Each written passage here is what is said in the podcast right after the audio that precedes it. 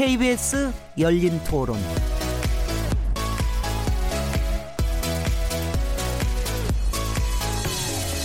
안녕하세요. 묻는다, 듣는다, 통한다. KBS 열린 토론 진행자 시민 김진혜입니다.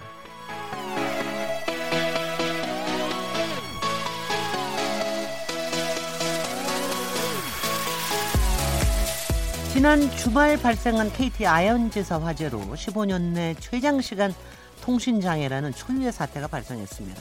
사고 발생 엿새째 KT는 유무선 케이블 복구율이 99% 정도 이르렀다고 밝혔지만 일부 지역에서는 아직도 전화가 먹통이라는 얘기가 들리는데요. 무선 인터넷 역시 연결됐다 끊기는 불안정한 상태가 이어지면서 자영업자들이 상당한 어려움을 겪고 있다고 합니다. 이번 사고로 IT 강국, 초연결 사회의 민낯이 드러났다는 지적도, 지적도 나오고 있는데요. KBS 열린 토론에서는 매주 목요일마다 우리가 놓치지 말아야 할 사회 이슈들을 짚어보고 있습니다. 오늘 키워드 토크에서는 KT 통신 장애에 대한 이야기 나눠보겠습니다. 11월 29일 KBS 열린 토론 지금 시작합니다.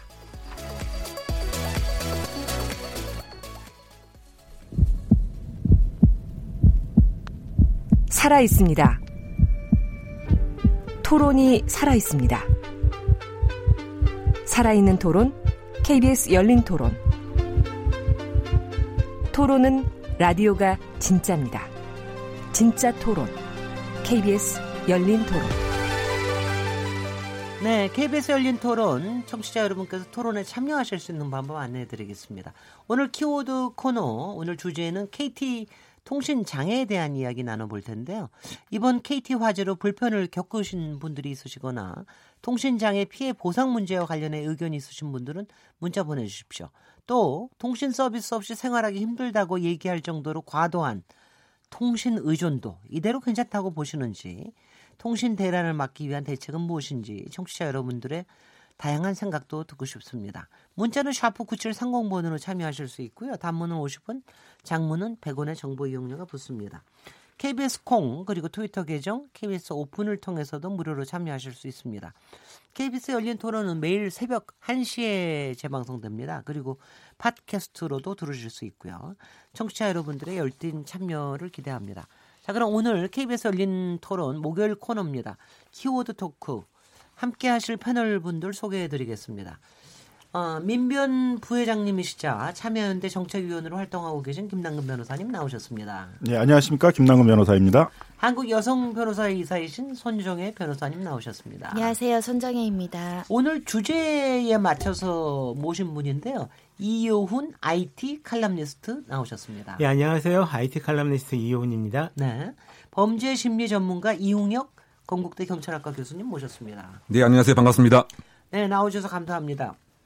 특히 오늘 오늘은 보통 우리가 목요일 키워드 토크 코너에서는 보통 주제를 두 개를 잡는데 오늘은 이 KT 화재와 KT 통신 장애가 얼마나 큰 문제인지 오늘은 이거 하나만 가지고 얘기를 해도 굉장히 어, 큰 주제일 것 같고요. 그래서 어, IT 칼럼니스트 어, 아주 특별히 모셨는데요. IT 칼럼니스트가 뭐 하는 일을 하시는지 한번 설명 좀 조금 해주시죠. 뭐 간단히 말씀드리면은 저희 IT 스마트폰 같은 거 요즘 굉장히 많이 쓰시지 않습니까? 인터넷도 일반적으로 다들 쓰실 텐데요.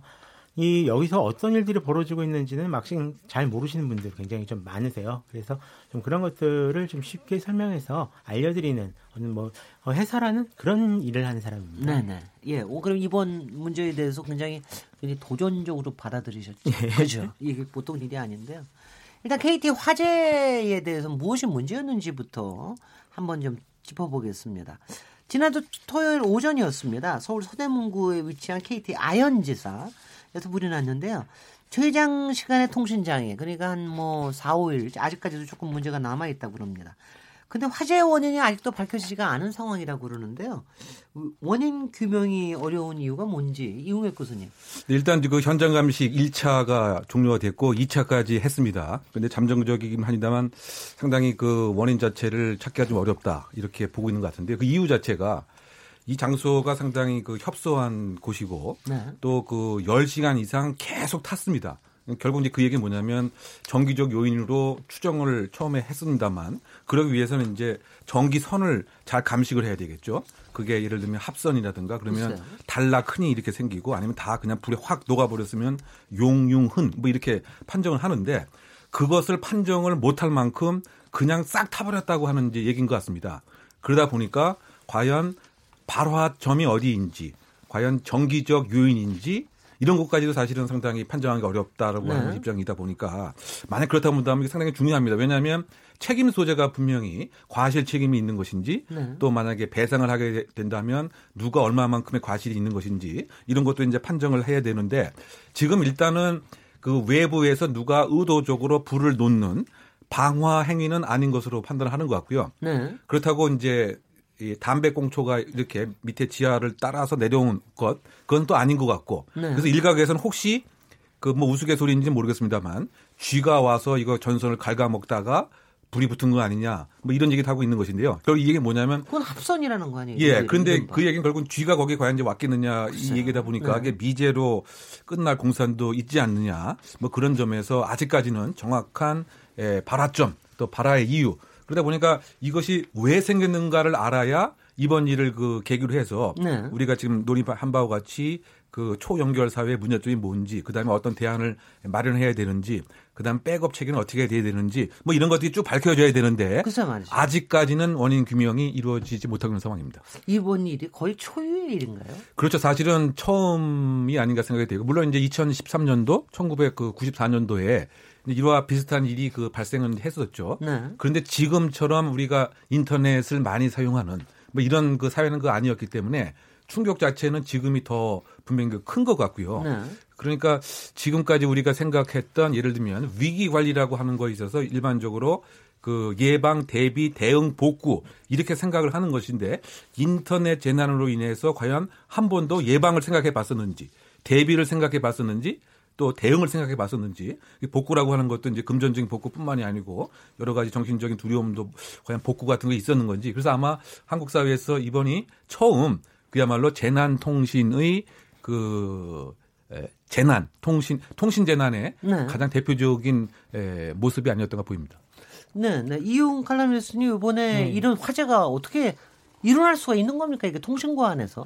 근데 솔직히 말씀드리면은 그 통신구에서만, 그러니까 통신 케이블만 지나가는데 불이 났던 경우는 세계적으로 굉장히 드물거든요. 그러니까 그 안에 딱히 불을 낼 만한 그 어떤 요소도 없고요. 네. 불이 일어날 만한 원인이 될 만한 무엇인가가 없는데 그렇게 그러니까 무슨 뭐 이제 뭐 배수 펌프가 너무 과열된 게 아니냐 뭐 이런 굉장히 여러 가지 일들이 나 얘기들이 나오고 있습니다. 네. 다만 저 같은 경우는 이 선이 3층, 4층에 이 서버를 두던 곳이 있었거든요. 네. 거기서 내려오는 곳에서 이제 불이 나지 않았는가라고 1차 감식 때 추정을 한 적이 있었는데 그 비슷한 이유가 있지 않을까라고 생각을 하고요. 네. 보통 외부에서 불이 생겼 불이 나가지고 안쪽으로 옮겨 붙는 경우가 좀 많긴 많습니다. 음흠. 그런 경우는 충분히 가능한 일이고 네. 내부에 보면 이게 그 다른 건 없는데 이 화재 감지 센서는 원래 장착하도록 돼 있어요. 화재 이 감시? 센서. 센서. 예, 굉장히 네. 좀 조그만 건데요. 그, 이, 여기 화재 감시 센서에서 장착하고도 뭐 되지 않고도 아무런 일도 좀 할 수 없을 정도로 좀 상황이 열악했던 게 오히려 좀 화재를 키운 게 아닌가 좀 음. 그런 생각도 좀 하고 있습니다. 근데 아까 저기 잠깐 김남근 변호사님 얘기하는데 화재 났을 때 원인을 밝히지 못하는 경우가 꽤 화재 된다면서요? 사건 중에서는 뭐 한 20% 정도는 이제 원인을 밝히지 못한 사- 상황에서 사건이 종료되는 경우들이 많이 있습니다. 그래서 나중에 이제 그 피해를 보신 분들이 민사소송을 제기를 할때 네. 결국은 경찰의 수사 과정에서도 원인이 밝혀지지 않다 보니까 음흠. 결국 그 원인이 구체적으로 뭐다라는 걸 밝히지 못해가지고 대략 누가 화재에 대한 보상 책임을 져야 된다는 것들은 나오는데 네. 구체적인 입증을 못했다 그래서 지는 경우들도 상당히 많이 있거든요. 네. 이게 좀 화재 사건의 특색인 것 같습니다. 근데 이번 경우 같으면 어떤 경우에나 KT가 책임을 져야 되는 거 아닙니까? 물론 이제 이건 이제 KT가 이제 직접적인 손해로 그 통신이 두절됐을 때의 직접적인 피해에 대해서는 뭐 당연히 보상을 해야 되고요. 그건 네. 약관에도 이제 규정이 있는데 다만 이제 그게 국회에서 이제 국정감사 때 윤상직 의원실에서 이렇게 이제 자료를 요청해서 확인한 바에 의하면은 보통 평균적으로 1인당 한 3천 원 정도 보상을 받는다고 합니다. 네? 지금까지 이제 통신장애 이런 거에 네. 나올 때 하루 3천 원? 다 해가지고 그, 그, 그, 그 시간에 비례해가지고 네. 그 보상을 받는 거거든요. 네. 근데 이제 문제가 되는 건 이제 이 영업상 손실이 문제잖아요. 그러니까 그렇죠. 그 통신이 안 돼서 뭐 주문도 못 받았다, 배달도 못 한다, 대리 기사들은 또 마찬가지로 그 연락을 받아야 대리기사 일하는데 그걸 못 받았다, 또 퀵 서비스도 마찬가지로 연락을 못 받았다, 이런 부분들이 있는데 이 부분에 대해서는 지금 그 통신회사들이 약관에 원칙적으로 보상을 안 하게 이렇게 되어 있거든요. 네. 근데 이제 이런 사건이 생길 때마다 이제 보상을 하겠다 또 이렇게 얘기는 해요. 2014년도에도 이제 한 3시간 정도 이상 그 SKT 그 통신이 두절됐던 때가 있었거든요. 그래서 네. 그때도 이제 영업상 피해에 대해서는 별도의 보상을 하겠다. 약관과 상관없이. 근데 결국 안 했고 법원에 갔더니 이제 법원은 이제 너무 먼 인과관계에 있다. 그래가지고 이제 배상 보상을 이제 하는 것들을 인정하지를 않았습니다. 그래서 이번에도 이제 KT는 약관에 있는 거 외에 이제 영업상 손실에 대해서는 또 별도 보상하겠다.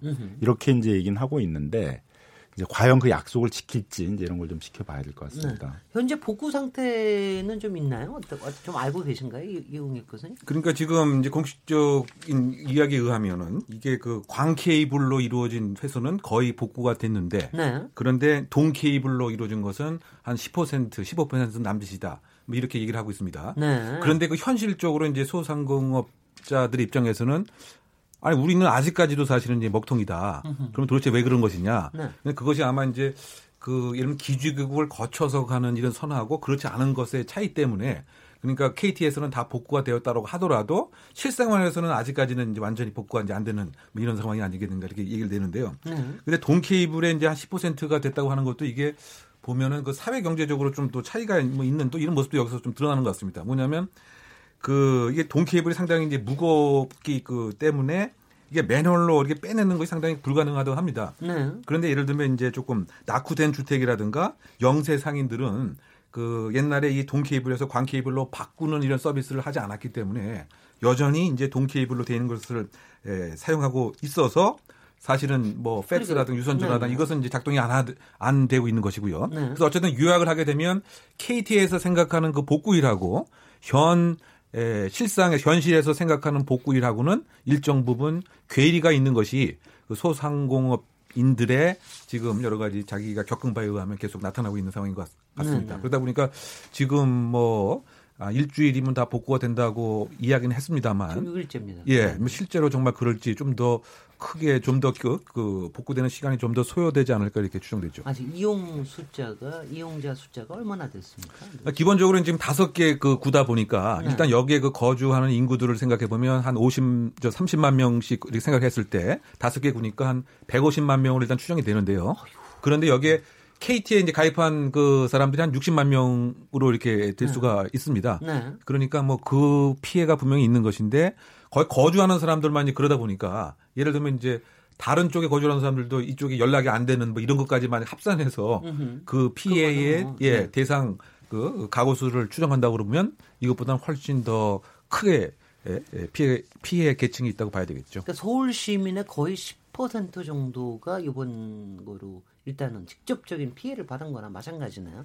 손정희 변호사님은 피해 없으셨어요? 어, 제가 해당 지역에는 있지 않아서 그날 지방에 가는 바람에 이제 피해는 없었는데 그 지역에 이제 계신 친구들로부터 이제 피해 사례나 이런 것들은 들을 수 있었는데 뭐 직접적인 개인 피해라고 한다면 저희 의뢰인 회사가 그 마포구에 있었는데 빨리 소송 자료를 받아야 되는데 안 오더라고요. 메일이 계속 인터넷이 다 장애 때문에 업무를 못 봐서 월요일 늦게나 부- 부랴부랴 이렇게 자리를 자료를 정리할 수 있었다라고 해서 일반 자영업자뿐만 아니라 거기에 회사 주거지를 둔 회사들도 내부 업무에는 굉장히 지장이 있었던 걸로 보입니다. 네.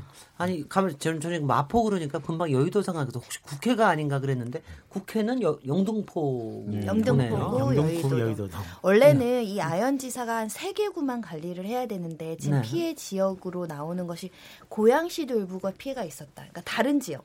왜요? 직접 관리 그래서 아마 케이블이나 이런 회로가 우회로가 있는 거 아니냐 지금 이야기가 나오는 건 KT가 이제 국사 효율화 측면에서 국사를 좀 줄여왔다는 거예요. 네. 그 과정에서 인근 해선을 연결하는데 집약해가지고 이 국사 관리를 하다 보니 아마 이 시설이 집약되면서 다른 해선까지 조금 영향을 미치고 우회로에 여러 가지 영향을 미쳐서 일부 피해는 지금 언론에 거론되는 5개 구 이외에도 고향과 일부 지역에서도 이런 피해가 발견되고 있다라고 하고요. 사실상 여기에 문제된 뭐 마포구나 일부 홍대 일대, 신촌 일대는 전국에서 주말에 젊은이들이 그 지역에서 소비하거나 사람을 만나거나 그렇죠. 런 장소잖아요. 그래서 네. 사실은 전국적으로 피해를 봤다고 해도 과언이 아닌 상황입니다. 이제 왜, 왜 이런 문제가 생겼냐면 이게 그냥 잘 아실 것처럼 이제 전화국이라는 거 있잖아요 옛날 네. 이게 그래서 이제 국가 전화국은 직접 이제 운영을 했고 이동통신은 이, 그 한국 이동통신이라는 공기업에서 이제 운영을 하다가 이걸 이제 민영화한 것이거든요. 네. 그래서 이제 민영화할 때도 논란이 많았죠. 이제 통신이 이런 공공재인가 아니면 이런 수익성 위주의 민간 기업이 운영해야 되는가 이제 논란이 많았는데 뭐 그 당시에 이제 시대 국정 기조들은 이제 소위 이제 신자유주의라고 그래서 그뭐 각종 민영화 이런 걸 많이 시도하던 때여가지고 이제 결국 민영화가 됐습니다만은 그때도 이제 어떤 이 통신 공공성에 대한 관점에서 이 관리를 했었어야 되는데 이걸 수익성에만 맡겨놓으니까 KT 입장에서 보게 되면 전화국 중에서 임대료가 비싼데 이런 데들은 부동산 임대업을 하려고 뭐 서대문, 뭐 신촌, 뭐 그 종로 이런 데 있는 데들은 이제 전부 다 임대 사업용으로 썼고 네. 아연이 그 중에서 제일 임대료가 쌌다 그럽니다. 그래서 네. 거기로 이제 시설을 다 모은 거예요. 네. 수익성을 위주로 하다 보니까 그러니까 아연에 다 집적이 돼 버린 거죠. 그러니까 아연 자체는 굉장히 조그만 전화국이었는데 옛날에는 그러니까 D급밖에 안 됐던 데거든요. 네. 그러니까 이 여기에 대한 뭐 재난 대책이라든가 안전 관리도 안 됐던 거죠. 근데 시설이 여기 왕창 모이고 보니까 굉장히 중요한데요. 그러니까 네. 보니까 D급 수준으로 관리될 게 아니라 거의 B급, C급 정도는 이제 관리돼야 할 수준이 되는데 그 과정에서 이제 시설들이 남을 거 아니에요. 집적이 되니까. 그래서 그것도 이제 다 팔아먹었다 그럽니다. 이제 KT에서는 그 여러 가지 시설들을 미리 백업이나 우회로나 이런 걸 만들어 놓, 놓지를 않고 그래서 이렇게 수익성 위주로 이제 이 통신이라는 것들을 이렇게 기업에서 수익성 위주로 운, 그 관리를 하게 되면 어떻게 되느냐를 이제 단적으로 보여주는 거죠. 네. 위기 상황이 나왔을 때는 재난의 상황에서는 이제 전혀 그런 공공적인 역할들을 하지 못하게 돼서 네. 이제 그런 점에서도 우리가 이 통신을 과연 이렇게 그 민간 기업의 수익성 위주로만 관리되도록 이렇게 해- 방치를 해야 될 것이냐, 좀 국가적인 관리가 더 높아져야 되지 않을까, 이제 이런 어떤 교훈을 주고 있는 것 같습니다. 글쎄요. 그래서 조금- 지금 네네. 그 KT. 통신국사 중에 말씀하신 대로 A, B, C 등급은 국가 주요 기반 시설로 이제 지정이 돼서 아, 국가가 그렇군요. 같이 지도 네. 점검 대상으로 매년 정기적인 점검이나 기타의 그에 따른 의무감 여러 가지 소방법이라든가 말씀하신 스프링클러나 이런 것들이 의무적으로 부과가 되어 있는데 D 등급은 자체 관리하게 되어 있다는 거고 네. 지금 아현지사가 자체 관리 등급인데 김남국 변호사님 말씀처럼 이렇게 시설이 집약되어 있어서 사실상 B등급, C등급으로 국가 주요 기반 시설로 국가의 어떤 지도 감독을 받아야 되는데 기업 자율에 맡기다 보니 이런 안전 대책이나 이런 허점이 드러날 수밖에 없는 상황이었다. 이 자체도 사실은 국가가 너무 오랜 기간 과거의 기준으로 이렇게 안전 관리망을 만들었던 것도 사태의 원인이 될 수 있다라고 지적할 수 있습니다. 아니 또 혹시 이번 경우에도 스프링클러 없고 그래 그랬습니까? 뭡니까? 소방 그 법과 관련해서는 소화기 한 대만 있었다고. 저도 그게 굉장히 놀랐습니다. 이게 이제 왜냐하면 옛, 날 전화국은 사람들이 많이 이제 전화 요금도 내러 왔다 갔다 해야 되잖아요. 그러니까. 다중 이용 시설이기 때문에 이제 그런 다중 이용 시설에 대해서는 이제 스프링쿨러 이런 걸 다 갖춰야 됩니다. 네. 근데 지금은 이제 전화국에 사람들이 오질 않잖아요. 이 네네. 시설만 집적돼 있는 거지. 네. 그러니까 다중 이용 시설이 아니어가지고 이제 뭐 스프링쿨러 설치하고 이런 어허. 소방 시설을 갖춰야 되는 이제 대상이 아니었던 거죠. 네. 그러다 보니까 이제 달랑 소화기만 하나 있었고 네. 더 문제가 됐던 거는 이제 KT가 이걸 수익성 위주로 관리하다 보니까 네. 긴급 상황에 대비해서 대비할 수 있는 최소한의 인력들을 배치해야 되는데 네. 일요일이니까는 이제 그냥 두 명만 달랑 있었던 거예요. 그러니까 두 명이 대응을 할 수가 없잖아요. 네. 그러니까 그, 그것도 이제 이렇게 일요일이나 휴무일에 인력을 이제 많이 쓰게 되게 되면 비용이 많이 든다 그래가지고 그 인력을 줄인 거죠. 그러다 보니까 긴급 상황에 이제 대비를 못 해가지고 초기 진압이나 이런 걸 못한 상황에서 이렇게 길게 재난이 가게 된좀 것입니다. 애매하긴 한데요. 그 이용 제가 알? 제가 네. 알고 있는 선, 선에서는 원래 이 아현 전화국이 네. 그 사람들이 와서 전화를 내거나 이런 전화국이 아니었거든요. 네. 그러니까 정말로 그냥 그 회사만 관리하는 굉장히 작은 데였어요. 굉장히 작은 데였는데 다른 비싼 데를 다 팔아버리면서 그에 대한 시설을 다 이쪽으로 몰아버리고 네. 몰아버렸음에도 불구하고 원래 이 정도로 몰았으면은 백업 라인을 당연히 갖춰야만 되거든요. 네. 여기서 사고가 발생하면 다른 쪽으로 돌리겠습니다. 네. 이런 부분들이 있어야 되는데 이런 그거 부분들이 잠깐만 제대로 여쭤보면 그걸 거죠. 보고 우회로라고 그러는 겁니까? 예. 여기서 만약 문제가 생기면 다른 백업 라인으로 돌려서 예. 쓸수 있도록 그게 우회로입니까? 원래 지금 등급이 좀 높은 데는 아니, 솔직히 네. 말씀드리면 이 등급이 있다는 것도 IT 칼럼니스트인 저도 이번에 처음 알았는데요. 아 그래요? 예. 네. 원래는 이제 좀 여러 개로 나눠 가지고 한쪽에서 사고가 나도 다른 한쪽에서 이걸 좀 보완할 수 있도록 네. 이렇게 설계 자체가 되어 있습니다. 네. 여기는 그냥 그 정말로 이 구 하나에 모든 거다 때려박고 나머지 다른데 이거를 여기서 고장 나면 다른 쪽으로 돌릴 수 있는 방법이 없었던 거예요. 네. 그리고 실제로 이 정도로 지금 저희가 보면은 뭐 마포, 용산, 뭐 이태원 이런 데까지 지금 다 피해를 봤거든요. 네. 이 정도 규모면은 D등급이 아니에요. 그럼요. 예, 이건 법적으로도 D등급이 아니어야 되는 곳인데 네. 그 KT 입장에서는 이게 좀 정리가 된 다음에 올해쯤 다시 보고할 예정이었다라고 돼 있고 원래 이제 C등급 이상으로 올라가야 되는 시설인데 그냥 D등급으로 놔둬도 되겠지 하고 마음 편하게 생각했다가 사고가 나버린 거죠. 그러니까 그 D 등급이라고 하는 네, 그 기준 설정도 지금 문제가 있었던 것은 아니냐 뭐 이런 논란이 또 있습니다. 왜냐하면 그런 규정들에 보면 D 등급은 예를 들어서 이제 그 관할하는 그 사이즈가 예를 들면 세 개 구에 하나를 때뭐 D 등급이다 그런 규, 규정이 있는 것 같은데 이번 상황을 봐도 다섯 개 구를 벌써 그렇죠. 관할하지 않습니까? 네. 그럼 그것도 사실은 정확한 기준이 또 아니었던 것 같고 아까 말씀 나눈 바와 같이 이제 그 기준 자체가 과거의 이제 트래픽 기준으로 이제 예, 맞춰져 있다. 그러다 보니까 또 지금 예, 5년 전, 10년 전과 지금 이제 그 여러 가지 기기 휴대폰을 사용하는 양 자체가 더 바뀌어졌는데 그것이 없었다고 하는 또 이런 점. 그리고 또 소방법이라고 하는 것은 어떻게 본다면 이번에서 또 예외 사항이 그 됐던 것이 이 구의 그 길이 자체가 그 500m가 안 되기 때문에 이게 150m였습니다. 통신구요. 예, 통신구 말이죠. 예. 네. 그러다 보니까 초기 진압 화재 진압 장비를 설치할 또 대상이 여기 또 빠졌다는 또 얘기입니다. 이게 왜냐하면 150m뿐이 안 되기 때문에 500m가 넘어야 되는데 그래서 달랑 소화기 하나만 있었던 것이다. 아니 발이 안 돼. 150m나 500m나 화재 나면 문제가 되는 건 똑같지 않아요? 이제 근데 그런 것들이 이제 문제고요. 또 소방법이 사실은 이렇게 상정하고 있는 것은 사람이 그 곳에 있다라고 하는 전제에서 이제 소방법들이 쭉 이렇게 규정이 돼 있는데 여기는 사람이 안 예 그러다 데잖아요. 보니까 소방법이라 하는 것도 이게 네. 좀 사각지대가 그 있었던 것은 아닌가 이런 문제고요. 네. 아까도 스프링 쿨러가 아니고 사실은 다른 초기 그 화재 진압 에 폼이 있어야 된다. 여- 이 경우에는 그렇죠. 이거 예. 물 가지고 할 수 있는 물. 가지고 할 수 있는 것이 안 아니기 때문에 오히려 이제 전기선이 있다 보니까 물이 아니고 화학약품으로 예, 다른 거죠. 것으로 이제 있어야 네. 된다로 하는. 그러니까 전혀 이런 그 공동구 통신구에 대해서 음. 예방과 대비를 한 번도 생각을 못했던 것 같고요. 네. 이것을 규율하는 법제도도 이것에 있어서의 어떤 규율성은 이제 그 없었던 뭐 이런 그 상황인 것 같습니다. 네. 그래서 이것이 설령 D 등급이라고 하더라도 정말 이게 D 등급이었던 것에 의문이 분명히 드는 것이고 우리가 해와 뭐 전화국이라든가 구로라든가 이런 것은 이제 그 A 등급으로는 이제 그 설정이 그 되어 있지만 그것과 과연 아이언에 있어서의 과연 실질적인 차이가 정말 있겠느냐. 무슨 말이죠? 왜냐하면 지금 우리가 아까 거기에 100, 저, 한 30만 명씩 150만 명이 산다고 했는데 거기에 만약에 본사를 두고 있는 어떤 프랜차이저가 있었을 때 다 지방하고 다 연결이 다 돼 있게 되는 거죠. 네. 그러다 보니까 그 피해의 그 구역이 이 다섯 개, 뭐 마포, 중구, 용산 여기만 국한되어 있는 것이 아니고 전국으로 이렇게 예, 봐서는 이 등급 자체의 그 기준 자체도 사실은 무의미한 것이 아니냐. 혹시 서울에 소- 솔직히 전체가 몇 개가 있는지 아십니까? 아현지사까지 포함해서. 그러니까 이게 전체 구 자체는 이게 그 KT가 56곳에 이제 이런 국사를 그렇죠. 마련하고 있는데요. 서울에요?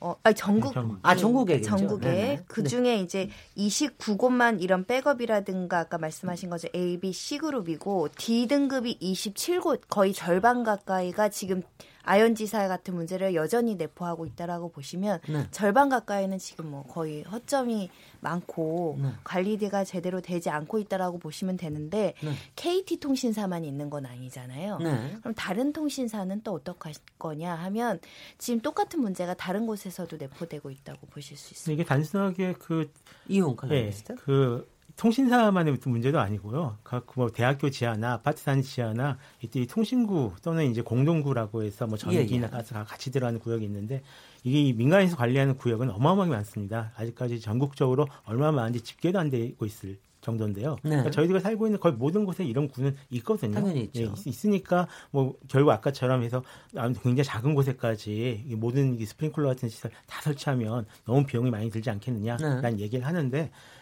이럴 때는 저희들이 조금 이제 앞으로 좀 생각을 좀 바꿔야 되는 게 아닌가 하는 네. 생각을 하기는 해요. 네. 한국에서는 그러니까 워낙 그러지 않습니까? 어떤 일이 터져도 정말로 터지기 전까지는 네. 그냥 이게 중요한지 모르고 있다가 그러니까 전산실 사람들이 가장 많이 듣는 용 농담이 그거라고 하거든요. 네. 아무런 일도 안, 내- 안 나면 전산실 니네가 왜 있는 거냐? 음흠. 그럼 무슨 일이 터지면은 전산실 니네가 뭐- 뭐 하러 있는 거냐?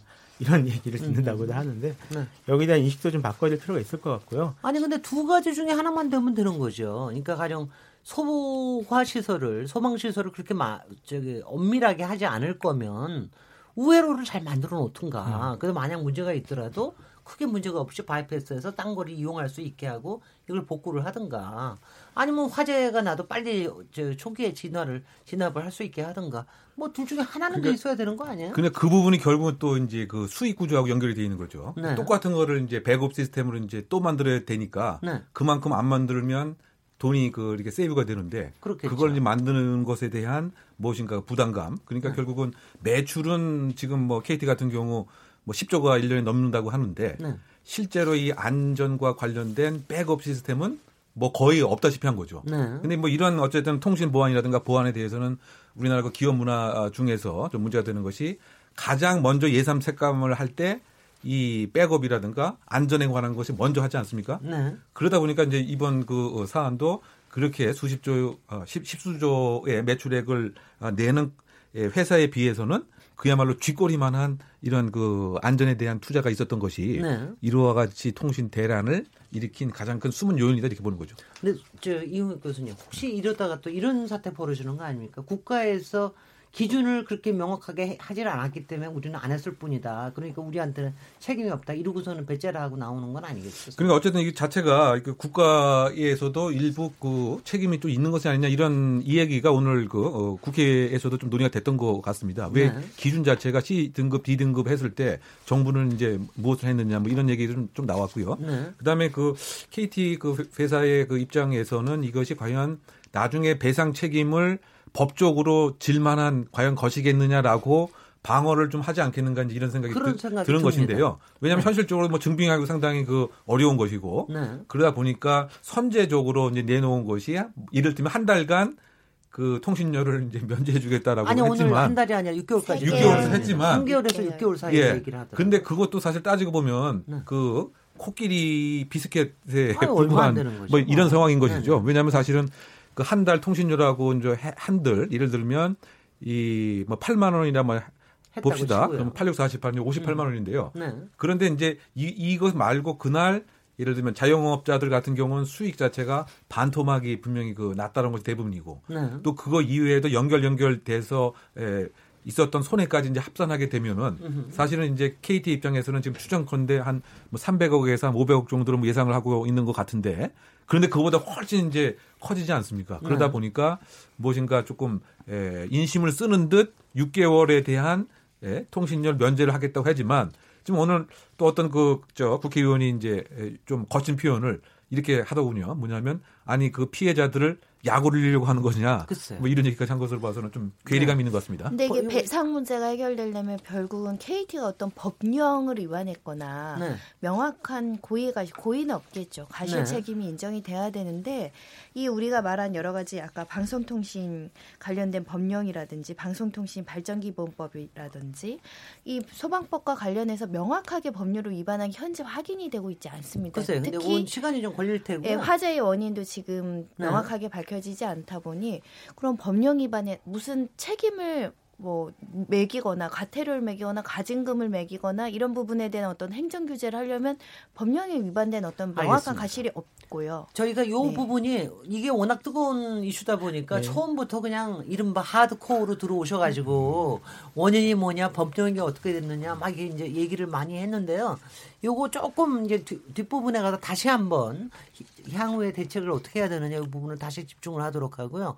일단은 솔직히 이거 당해보지 않은 사람은 이 피해가 얼마나 크다고 하는 걸 상상만 할 수 있을 뿐이거든요.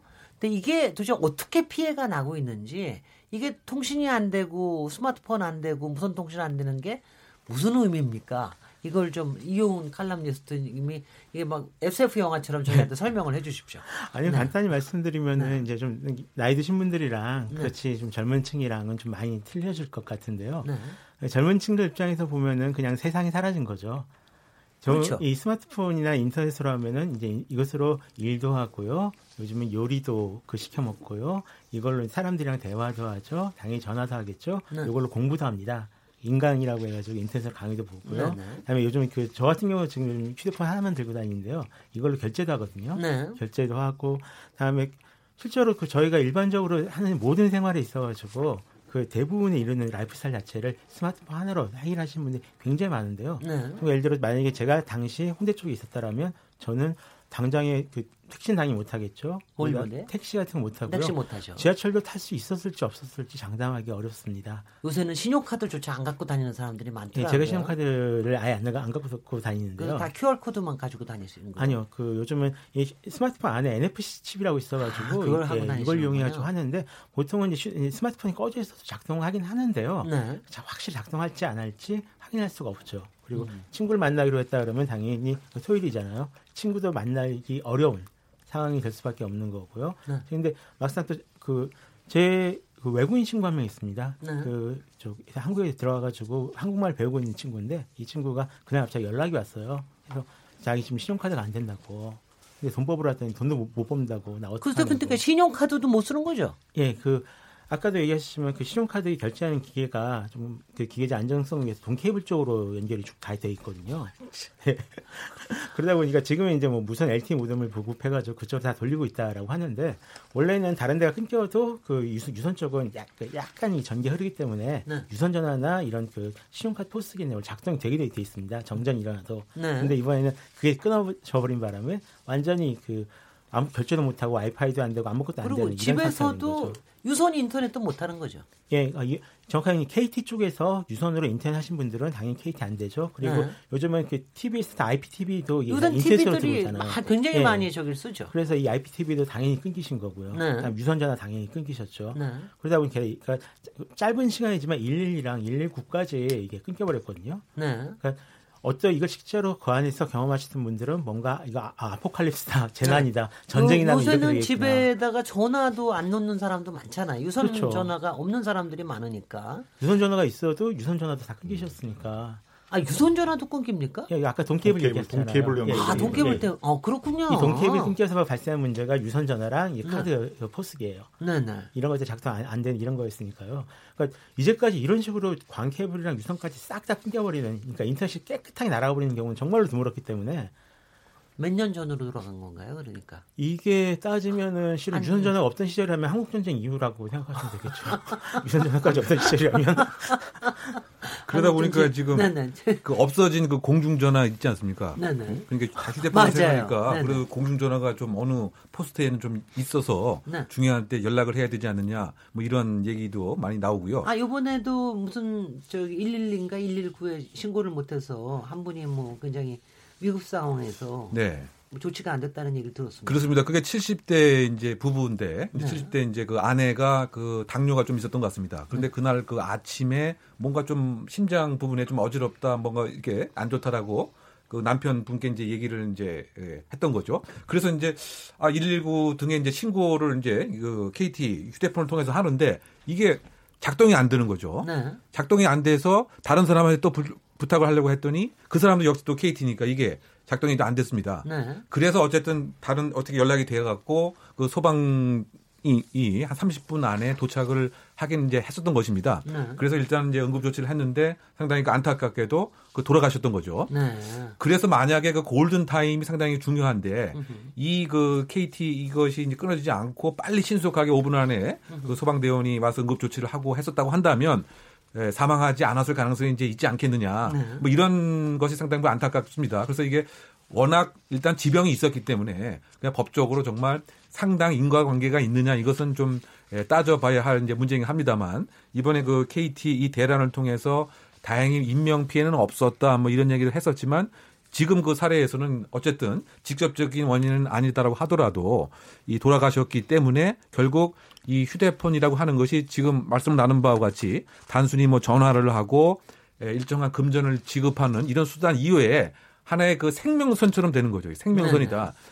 그리고 제가 저기 저거 하면 이 지 그러니까 이 다섯 개 지역 안에서는 외부에서 온 사람들도 못 쓰는 거죠.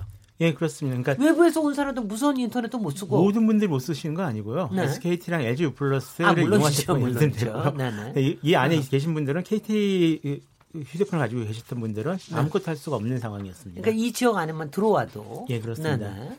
그리고 그리고 저 가령 예컨대 그 신용카드도 예. 가게에 들어가도 못 쓰는 거 아니에요? 이거는 그, 그 신용카드 기가 대부분 다 이 동케이블로 연결이 돼 있는 상황이어서 그렇습니다. 그렇- 그렇죠. 그, 그 뭐 SKT나 LG 플러스 쪽 이제 라인을 이용하신 분도 있는데요. 네. 문제는 가게는 내 신용카드가 기- 어디로 연결되는지 몰라요. 이 중간에 그 보통 이- 그렇겠죠. 이, 이 시스템 네. 파는 회사들이 따로 있거든요. 네. 그래서 이 회사에서 그냥 신용카드 길이를 설치를 해주고 가기 때문에 네. 그냥 쓰시는 건데 네. 알고 봤더니 그게 다 이제 KT 쪽 이 동케이블에 연결이 돼 있었던 거죠. 네. 근데 어떻게 보니까 좋게 하려고 동케이블에다 연결한 건데요. 그러니까 정전이 일어나도 안- 안정적으로 않- 하려고. 하려고 네네. 한 건데 오히려 이 정도로까지 끊어질 거라고는 아무도 생각을 못했기 때문에 그러면 지금 아까 얘기하신 게 15% 정도만 지금 복구돼 있으면 아직도 가게에서는 신용카드는 못 쓰고 계시는 데도 많겠네요. 아니요, 지금은 그 네. KT 쪽에서 LTE 모뎀을 임시로 지금 다 그 지급을 하고 있는 아, 상황이어가지고 그렇군요. 그래서 좀 복구는 하고 있는 상황입니다. 네네. 네. 그 외에는 또 뭐가 있나요? 또, 무, 또 무슨 문제들이 또 있나요? 실질적으로 신용카드 네. 못 쓰고. 그럼 지금, 지금 가게들도 장사 제대로 못 해. 돈 안 내고 도망간 사람도 많겠네. 아예 손이 안 받았겠죠. 그러니까 카드 결제가 안 되니까 이제 네. 소비를 안 한 거죠. 네, 네. 어, 현금을 안 갖고 다니는 사람은 이제 소비를 안 하니까 매출이 줄게 됐고 또 주문을 전화로 받아야 되잖아요. 근데 네, 전화도 네. 다 불통이 돼 버리니까 네. 주문을 못 받게 되니까 주로 이제 주말에는 중국집 피자, 치킨 이런 데들은 그 배달로 주말에 돈을 많이 버는데 네. 그걸 이제 주말 특수를 못 누린 거죠. 그게 좀, 그, 그 원래 요즘은 그 배달하시는 분들이랑 이제, 이제 가게랑 아까 따로따로 있어서 따로 계약을 맺고 하거든요. 네. 근데 이분들이 스마- 스마트폰을 이제 KT로 쓰고 계시다라고 하면 전화를 아예 받을 수가 없잖아요. 그러니까 이분들은 일이 없어서 집에 들어가 버리셔야 되고 음흠. 막상 가게에서는 사람이 모자라 죽겠는데 네. 배달해 주실 분이 없는 거예요. 네. 그래가지고 들어오는 주문도 거의 놓치고 그 거기다가 이제 혹시라도 그 가게의 인터넷을 KT 쪽으로 쓰고 계시더라면 아무런 주문을 받을 수가 없는 그런 상황이 돼버리는 거죠. 그래서 네. 정말로 이제 그다음에 PC방 같은 경우는 여기 KT 쪽으로 라인이 있으면은 PC방에서 다 인터넷 하러 오시잖아요. 네. 게임하러. 그런 분들 아무것도 하실 수가 없으니까 가장 그 장사 잘 되는 주말 장사 이제 날리신 거고요. 네. 또 좀 엉뚱한 피해자긴 한데요. 그 KT 콜센터 직원분들도 엄청나게 고- 고생하셨다고 합니다. 어떻게? 사람들이 너무 화가 나가서 네. 다짜고짜 전화해가지고 계속 그 욕설도 불편, 좀 하시고 불편을 예. 호소하시고 근데 그래서. 이, 이분들 왜 화나는지를 아니까 자, 자신들 뭐라고 이제 대꾸하기도 어렵고 네. 그렇다고 자, 해결해 줄 수도 없는 문제잖아요. 네. 그러다 보니까 다 많이 고생하셨다고 그래서 하더라고요. 어떻게 생각하십니까? 우리가 이렇게 뭐 조금 있으면 5G 시- 세상이 되고 엄청나게 우리나라는 뭐 초 네트워킹 사회가 되고 막 이랬는데 막 자랑하다가 그래서 어, 심- 이거 어떻게 어떻게 시민단체 생각하세요? 성명 중에는 우리나라가 자율주행차가 운행됐으면 어떻게 할 뻔했냐. 자율주행차는 다 통신으로 움직여야 되는데 네네. 그러면 이제 거기에 대란이 일어나 면 이제 가다 차들이 막 들이받을 거 아니에요. 막 이러고 난리를 치겠죠. 아니 그렇진 않고요. 그렇진 않고. 그건 아니, 그건, 그건 아니. 왜냐하면 그 자율주행차가 뼈- 통신이 필요하다라고 그 모 통신사에서 굉장히 광고를 많이 때려서 그렇게 인식을 하시는데요. 네. 기본적으로는 혼자서도 알아서 굴러갈 수 있는 게 자율주행차입니다. 아니 그러면은 제가 여쭤보면은 지금도 예. 그럼 이 지역 안에 들어오면 내비도 안 됩니까? 어, 이 스마트폰을 그쪽으로 쓰시게 될 경우에는 네. 내비가 안 됩니다. 그러니까 되는 어. 경우도 있는데요. 네. 그건 이미, 이미 지도가 다 그 내비 앱 안에 내장이 돼 있을 돼 경우, 있을 그러니까 지금 경우에는. 일반 자동차 같은 경우는 이제 네. 가능한데 스마트폰을 내비로 쓰셨던 분들은 그 지도 그것도 이용 안 못. 하시죠. 어. 실제로 그날 이대에서 무슨 시험이 있었다고 하더라고요. 네. 그래서 휴대전화 내비게이션을 키고 거기를 찾아가려고 하다가 낭패를 봐서 늦을 뻔했다라는 피해자의 어떤 호소도 있어가지고 네. 실제 그 자동차에 내비게이션 없이 그냥 휴대전화를 내비 앱 음. 쓰시는 분들이 많습니다. 많거든요. 네. 그런 분들은 이제 운전할 때 길 모르면 이제 어디 못 가는 사태에 빠지는 거죠. 그래서 저는 약간의 뭐 전쟁 세대는 아니지만 그래도 전후 세대 정도는 돼서 전쟁에 대한 기록, 기억이 좀 있어서 아까 한국 전쟁 이후로 돌아갔다 그러셨는데 저는 항상 어느 하나에 완전히 몰빵을 안 해요. 아. 그러니까 뭐가 있으면 스마트폰도 있으면 좋지만 신용카드도 꼭 있어야 되고 신용카드도 있지만 꼭 현금도 그래야지 안심이. 그리고 없으면 뭐 금, 금반지라도 하나 끼고 있든가. 뭐 이제 이런 식으로 좀 이제 좀 이렇게 재난에 대해서 미리 좀 이렇게 대, 대비를 하는 좀 세대인 편인데 이건 스- 뭐 사람 스타일 차일 겁니다. 근데 근데 근데, 정말- 요새 어디 예. 그렇 그렇습니까 요새 요새? 아니 전혀 그렇지가 않죠. 근데 요새는 뭐 완전히- 그 연령대에 따라서 네. 스타일이 좀 많이 다르다라고 이제 생각을 하는데요. 네. 지난번에 그 한국은행이 3월달에 발표한 이 조사 결과 있거든요. 네.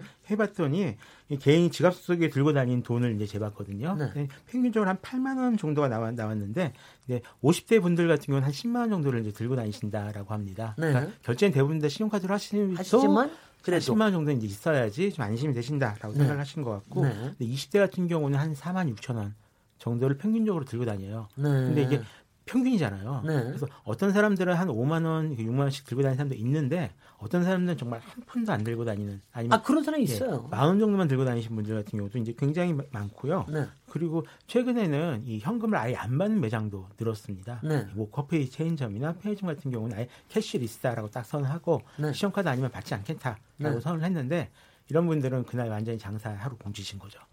그 저건 그렇네요. 예. 실제로 그 이외에도 119 신고를 못 하신 피해자 분, 그러니까 피해를 보신 분도 있고요. 70대 어르신이 쓰러져서 119에 네, 연락을 해야. 되는데 네. 경찰도 KT망을 쓰는 곳들이 있다고 합니다. 그러니까 본청하고 는그 KT랑 이중화 작업을 했는데 그 지구대나 파출소 단위로 KT 통신만 있는 곳들은 제대로 연락이 안 돼가지고 신고 전화나 각종의 업무라든가 분실물 신고 사이트나 이런 대미 서비스에 대한 큰 장애가 있었다고 하고요. 여기뿐만 아니라 병원도 KT 전화로 이렇게 응급 콜을 받아야 되는데 그게 안 되니까 막, 막 간호사들이 의사 선생님 찾으러 다니고 방송하고 뭐 굉장히 조금 의료 현장에서도 혼선이 있었다고 해서 이게 개인적으로 연락 못하는 거 피해뿐만 아니라 우리 사회에서 응급 의료, 응급 신고 이 부분도 사실은 굉장히 장애가 발생할 수 있다 해서 보안 문제죠. 보안이고 보건 문제이고 또 어떤 치안의 문제까지 영향을 미쳤다고 해서 조금 우려되는 측면이 있었습니다. 네. 아니 근데 그러면은 이거를 뭐 그렇게 너무 한, 한, 한, 한 데다가 몰빵하지 마세요. 뭐 삶의 스타일을 그렇게 규정할 수도 없고 어떻게 우리가 좀 그러니까 개인 차원에서는 어떻게 어떻게 좀 방비를 할 수가 있는 겁니까? 제가 지금 막 생각 하나 떠오른 거 있었어요. 저희, 저희 집에서 일어났던 일인데 어쩌다가 우리 두 저기 저희 부부는 딴 하나는 KT 쓰고 하나는 뭐딴 거를 썼던 적이 있습니다.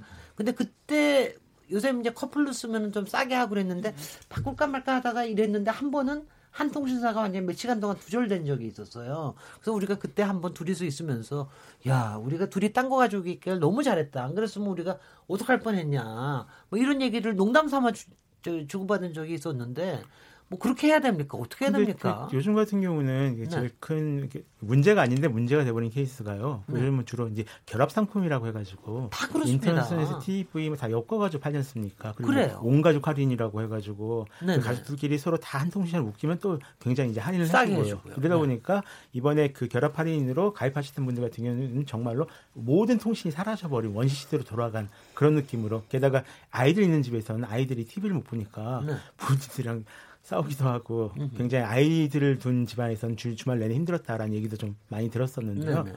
이게 그 미국이나 일본이나 다른 나라 같은 경우는 그러니까 정확하게는 통신이 끊긴 상태에서 보호신가를 해야 된다는 지침은 아니지만 그러니까 어떤 통신이 끊기거나 이런 재난 시에 휴대폰을 어떻게 써야 된다라는 지침이 있긴 있습니다. 그러니까 재난 대책 매뉴얼들이 있거든요. 네. 해가지고 얘가 일단 처음에 비상 연락망을 숙지하고 있어야 되는 부분들이랑 네. 서로 만약에 연락이 끊겼을 경우 누구한테 연락해야 되는지 하는 부분들이랑 네. 그리고 만약에 정말로 여기가 막혔을 경우에는 좀그 장거리 전화 같은 경우를 그 이용 이용한다거나 아니면 음. 일본 같은 경우는 이 전원판 서비스라고 해가지고 그 휴대전화를 쓰지 말고 이 번호로 전화 걸어서 자기 전화번호를 그러니까 상대방 전화번호에 등록을 해두면요. 그다음에 음성 메시지 녹음할 수가 있어요. 그래서 이 전원판에 전화할 건 다른 사람이 자기 자기 전화 읽기를 이용해서 다른 누군가가 이제 살아있다 아니다 이런 걸 들을 수 있는 이런 거에 대한 지침들 같은 것들이 있거든요. 네. 근데 우리는 이런 거에 대한 지침이 없는 건 아니고요. 네. 행정 뭐 그 예전에 그 재난 보호 지침 같은 데서 나왔던 게 있긴 한데 그걸 아마 읽어보신 분들 아무도 안 계실 겁니다.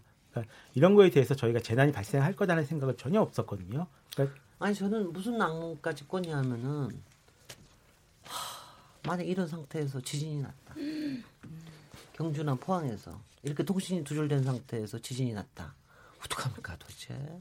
그러니까 이제는 민방위 훈련에 이런 재난 사태를 좀 당, 예, 정말 정말로 그 민방위 훈련 같은 형식으로라도 만약에 그 전화를 쓸 수 없게 되는 상황이면 어떻게 해야 된다라거나 아니면 뭐 지진까지 아니어도요 큰 화재가 발생할 경우 그걸 어떻게 해야 된다라는 네네. 부분이 있어서 지금은 화재 훈련 같은 거 하면 대피 훈련만 하거든요. 네. 사이렌 울리면 어디로 또 따라서 도망 움직이세요. 이런 것만 하는데 이런 부분들을 좀 더 명확하게 해가지고 어떤 매뉴얼 만들어서 사람들한테 공유를 해야 될 필요성이 있을 거라고 생각합니다. 네, 그 네. 무슨 전문가가. 네. 어, 이 사태 당시에 정부가 직권으로 다른 통신사에게 와이파이 인터넷 공유해달 주라 즉시라고 네. 해서 사태의 피해를 줄였어야 됐다라고 주장하시는 분이 있었어요. 아마 법률상 근거가 없겠죠. 예. 타 회사의 다른 사람의 통신 장애를 원인으로 국가가 강제로 이런 통신 서비스 제공하라는 것이. 근데 그렇게 직권으로 하면 피해가 줄 수 있었던 아, 그건 기술적으로는? 가능한 일본에는 겁니까? 그런 게 있습니다. 5O 와이파이라고 해가지고 앞에 숫자가 00000 그러니까 와이파이라고 불리는 게 있는데 이게 재난 전용 와이파이예요. 네. 그래가지고 지진이 딱 일어나면은 이 와이파이망이 순식간에 개방이 됩니다. 네. 사람들이 문자가 딱 떨어지고 어떻게 접속할 수 있습니다라고 문자가 나오거든요. 그래서 사람들이 그걸 이용해가지고 인터넷을 할 수 있게 만들어주는 이런 재난 전용 망인데 네. 한국 같은 경우도 혹시 뭐 기주국을 공유하는 일이 가능하긴 합니다. 예를 들어서 111이나 119 같은 경우는 또 KT가 끊겼어도 SKT나 LG 플러스를 이용해서 전화를 걸 수가 있거든요. 근데 많은 분들이 그걸 잘 모르시죠. 이용을 안 하시니까. 근데 실제 이런 부분이 가능하긴 한데 아니 그거를 지금 말씀하신 것처럼 일본에서 하는 것처럼 순식간에 가령 뭐 재난 저 예. 일어났다. 근데 가령 뭐 적어도 한 시간 내에 이걸 갖다가 연결하게끔 바로 그렇게 조치가 취해질 수 있는 건가요? 미리 이거 시스템을 소프트웨어를 깔아놓으면 가능합니다. 미리 그- 미리 해놔야 된다는 뜻이죠. 예, 그게 아, 니면은 네. 이쪽으로 그러니까 왜냐하면 내가 이- 이 유심이 뭐 KT만 쓰도록 돼 있다라고 하면 KT 기준만 찾, 찾거든요. 글쎄 말이죠. 플러스나 이쪽으로 연결된 게 아니기 때문에 네. 그런 부분들은 그러니까 나- 나중에 따로 이제 소프트웨어 업데이트하거나 정책을 바꾸면 이제 가능해지는 부분들이고요. 그러기 전에는 당장은 어렵습니다. 어, 그렇군요. 우리가 왜 저- 솔직히 제가 제 여러분이 저 그렇게 안 보이시면 제가 겁이 굉장히 많아요.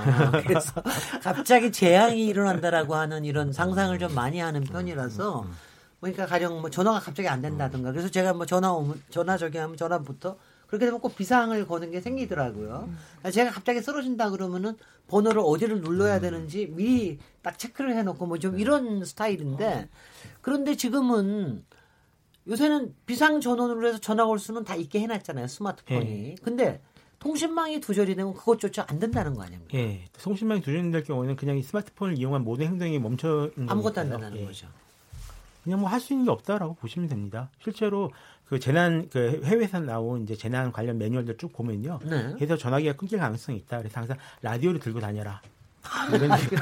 예. 아 근데 이거는 상식이에요. 그러니까 거의, 거의 대부분의 경우 재난 상황이 발생했을 때 가장 먼저 챙겨야 되는 건 스마트폰이 아니라 라디오거든요. 네. 그래서 이, 이 라, 그 특히 라디오 같은 경우는 뭐 옛날에 있던 단파 라디오 같은 경우를 쓰 이용하면은 그 전원이 없는 상태에서도 들을 수 있는 그런 라디오들이 있기 때문에 네. 그 라디오 같은 경우, 그러니까 예를 들어 딱 끊겼다 무슨 일인지 모르겠다라고 하면 해외에서 당연히 라디오를 맨 처음 켜가지고 그렇다. 무슨 일이 발생했는지 확인해야 봤어요. 됩니다. 네. 네. 기본이에요. 한국 사람들이 잘 모르는 거죠. 아, 우리 피디님이 올려주셨습니다. KBS 1라디오가 재난재해 주간, 재난재해 방송 주간 방, 사업입니다. 저, 방송, 방송사라고 되게 또 자랑하시네. 근데 재난 사태에서는 아니, 그러니까. KBS 1이 가장 많은 방송 분량을 할애해서 네. 이 지진이나 태풍이나 이런 방송을 해주시더라고요. 네네. 아니, 그러면은, 아니, 저도 그거는 많이 봤어요. 특히 일본, 일본 같이 재해 있는 데서는 라디오를 꼭 하나를 챙겨 놓더라고요. 예. 집에다가. 그래서 만약에 안 쓰더라도 라디오를 다시 트는. 우리도, 우리도 좀 그런 게 좀 필요할 수도 있겠다는 생각도 드네요. 그렇죠. 일본 같은 경우는 그 이제 이제 재난용 라디오도 있고 네. 그리고 그 잘 모르시는 분들이 많은데요. 그 올해부터 나왔던 스마트폰에는 이 라디오 기능이 들어 있습니다. 아, 그래요? 네, 작년에 한번 문제 제기를 해가지고 네. 그 라디오 기능을 저희가 그 오픈할 수 있도록 이제 정부에서 이제 조치를 했었거든요. 네. 다만 이게 굉장히 아쉬운 게그 스마트폰 이어폰을 연결해야지만 이걸 안테나 삼아서 들을 수가 있습니다. 그래가지고 아, 우리 피디님이 또 가르쳐 주신 스마트폰에서 라디오 수신 칩이 들어가 있으나 활성화를 안 시키고 그대로 모르는 경우가 많다는 겁니다. 예. 저도 몰랐습니다, 솔직히. 네, 저도 네, 몰랐습니다. 저 같은 네. 경우 제가 주는 거는 네, 라디오 이제 되거든요. 네. 그리고 이건 뭐 말씀드려도 될지 모르겠는데 그 뭐 Next Radio라는 앱이 있는데요. 네. 이거를 검색하시면은 사람들이 막아놓은 기기라고 해도 라디오 기능을 활성화시켜서 들을 수가 있습니다. 네 네. 제가 혹시 우리 저기 바깥에서 PD님이나 그 엔지니어들 혹시 아시면 좀 나중에 알려주세요. 이번에 다섯 개 구에서 이런 비상 사태가 났는데 요 비상 사태에 대해서 일종의 재난 이것도 일종의 재난 아니에요. 그러니까 재난에 대한 안내 방송이나 이런 걸 KBS에서 혹시 하셨나요? 아까 자랑하셨으니까 좀 한번 알려주십시오. 그거 조금 이따가 얘기 듣겠습니다. 왜냐하면 이런 경우에도 분명히 뭔가 안내가 필요해야지 아니면 텔레비에서 뭘 해주든가. 그래서 재밌는 건 막상 KT 이용자분들은 이 재난 안내 문제 받지 못하셨어요. 아, 다 그러죠. 안, 안 들어오는데. 안 들어오. 아 이게 무슨 이상한. 뭐 저, 저는 이제 들어오던데 그래서 글쎄요. 그날 저는 뭐 학교에 이제 그 네. 마지막 종강 아, 그러니까 그 종강하러 지역에 가고 분들이요, 있었는데 그 지역에. 그 용산 지역을 쭉 지하철이 지나가니까 갑자기 안 되더라고요. 그 네. 앱을 보면서 강의를 준비하면서 가고 있었는데 네. 나중에 이렇게 또 고기 고기 지역을 지나가니까는 이제 통신 재난 문자가 오던데요. 네, 네. 그래서 아 이게 뭐가 문제가 있어서 이게 안 된 거구나 그런 걸 네. 그때 저는 알았었었는데 네. 네. 그래서 이번 기회에 그 저기 old 매체 그러니까 라디오 그다음에 지금 공중전화 뭐 이런 라디오를 것들에 어디서 팔긴 파나요 요즘? 아니 어디- 굉장히 팝니다. 어, 요즘 팔아요. 라디오 어디, 시대가 어디, 다시 어디. 열리고 있기 때문에 네. 아주 싼 것들을 라디오로 굉장히 많이 팝니다. 요즘은 그 효도 라디오라고 해서 효도 MP3 뭐 여러 개 음악 들을 수 있는 것도 여기저기서 파시는 분이 많거든요. 얼마 네. 안 하는데 이 라디오 기능도 들어있는 경우가 많습니다. 그러니까 요즘에 라디오도 인터넷으로 듣다 보니까 집에 라디오는 있어요. 근데 어. 인터넷이 이제 좋으니 인터넷으로 라디오를 키게 되는데 저도 그래서. 오늘 집에 가서 그 라디오 되는지 한번 주파수 검색 다시 해보겠습니다. 다시 해봐요. 그, 저, 저, 우리 PD 말씀이 주말에 일 라디오에서는 관련 내용을 계속 방송했다고 합니다. 네. 그러니까 이제 라디오라는 게 굉장히 중요하다라고 하는 거를, 왜냐면 TV는 안 나오니까는요. 네. 그러니까 요새 거의 IPTV 써, TV 그렇죠. 써요. 그래서 게다가 거의 안 되는 경우가 많거든요. 지금 IPTV랑 케이블 TV 쓰시는 분들이 한 그러니까 비공식 통계긴 한데 90%가 훨씬 넘어가고 90% 직접. 이제 하시는 분들이 2, 3%가 좀 네. 안 되거든요. 네. 비공식이긴 한데요. 네. 그렇기 때문에 TV를 직접 수신하시는 분들이 별로 안 계셔서 이렇게 전 그러니까 인터넷이 끊겨버리면 실제로 TV에서도 뭔가를 이제 보시기가 굉장히 힘듭니다. 그래서 티, 예. TV도 지상파로 보시면 다 지상파 나온다고 이 옛날처럼 그러는데 그 전파를 직접 아니 수신하시는 옛날 하는 거 있는데 예. 저저 그렇게 어떻게 하는지 다 잊어먹었어요. 요새는 다 그냥 그냥 이거 채널만 따다다 돌리면 되는 거래 가지고 요새는 옛날에 그거 바꾸는 법이 있었거든요. 근데 그것도 다 잊어먹었습니다. 옛날에 솔직히. 지붕 위에 올라가서 이제 안테나도 고치시고 막 네. 이러셨잖아요. 네. 근데 요즘은 특히 아파트가 많아지다 보니까 그런 경우는 되게 없는데요. 실제로 정말로 전쟁이 일어난다라고 하면은 이 지상파 직접 수신 같은 경우는 이 통신망끼리도 서로 전파를 주고받기 때문에 케이블이 끊기는 일이 별로 없어요. 그래서 네. 직접 뭐 재난 정보를 알려주려면 TV를 전파로 받으시거나 라디오를 전파로 받으시거나 음. 하시는 게 제일 확실한 방법입니다. 네. 아 이번에 라디오에 대해서 굉장히 저기 했고요. 저는 현금은 계속 들고 다니겠습니다. 근데 한국이 너무 안전한 상황이었어요. 그랬죠. 네, 네. 재난도 별로 없고. 그래서 여기까지 일단 일부의 여러 가지 현상에 대해서 여러분들이 이게 얼마나 심각한 통신이 두절되고 나면 얼마나 심각한 그야말로 재난 상황이 발생하는 건데 이 부분에 대해서 우리 사회가 그렇게 굉장히 의존도가 높으면서도 별로 그렇게 대비가 되고 있지 못하다라고 하는 이런 얘기들을 많이 지적을 해주셨습니다. 잠시 쉬었다가 어, 토론을 이어가도록 하겠습니다. 지금 여러분께서는 KBS 1라디오, KBS 열린 토론 시민 김진애와 함께 하고 계십니다.